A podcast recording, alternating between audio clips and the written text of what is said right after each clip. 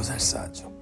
Il saggio è il mezzo che adesso avete per richiedere un consiglio, discutere, confrontarvi su problematiche importanti come le difficoltà dei padri separati, di quello che molto spesso non riusciamo a vedere in tutti gli ambiti per colpa delle distrazioni volontarie magari.